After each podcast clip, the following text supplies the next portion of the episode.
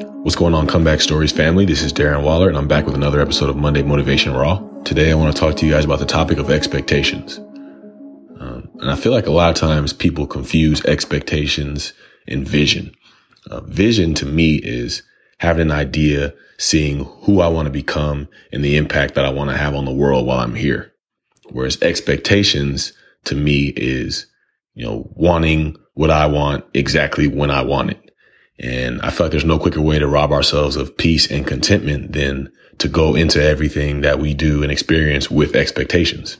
For example, do you have anyone in your life that can go see a movie and goes in with these great expectations of it?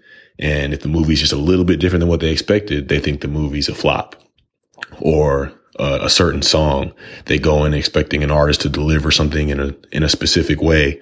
And if it's anything different than what they came in and expected, then they think the record's trash. And, you know, in the, in the rooms of recovery, we talk about, uh, expectations are premeditated resentments. You know, you have that person that you may go pick up and you say, be ready by 10 o'clock and you're there at 10 o'clock, but they may not come out till 1008. And you had this expectation of them being on time. And when they didn't live up to that, when they were imperfect, you know, we were frustrated. We were developing a resentment towards that person. And what expectations really do is they reflect uh, our impatience and our insecurities, our inability to live life on life's terms. And, you know, expectations also make us miss out on the unexpected things we can find joy in. Uh, we go into things ex- all tense and, you know, with narrowed vision, expecting things to be a certain way. Whereas if we went in without wanting or needing results to be a certain way, there is something that we didn't even have eyes on that could bring us joy, that could bring us peace, that could open our eyes, open our perspective. You know, we have to get out of this mode where our subconscious is telling us that, you know, I need something outside of me to happen in order to experience that joy. We don't.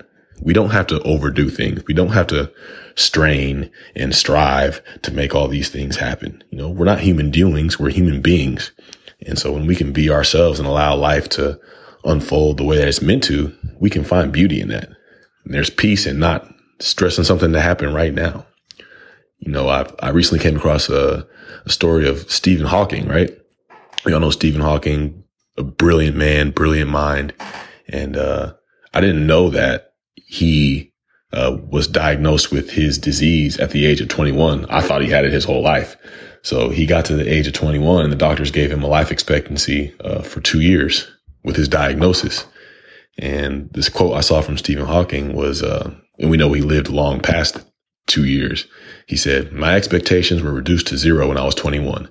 Everything since then has been a bonus.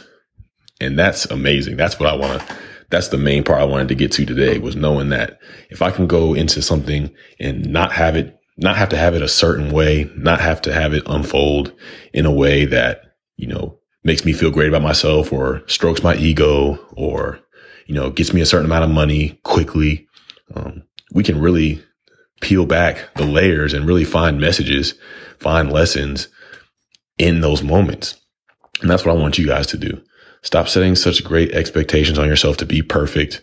Stop demanding that certain people act a certain way or that certain events in life that you can't control go your way. Uh, when we let life go and surrender and just do whatever's in front of us, you know, that's when the beauty happens. That's when the magic happens. When I let go of that result and just focus on the work, focus on the process, you know, whatever happens after that is God's will for me.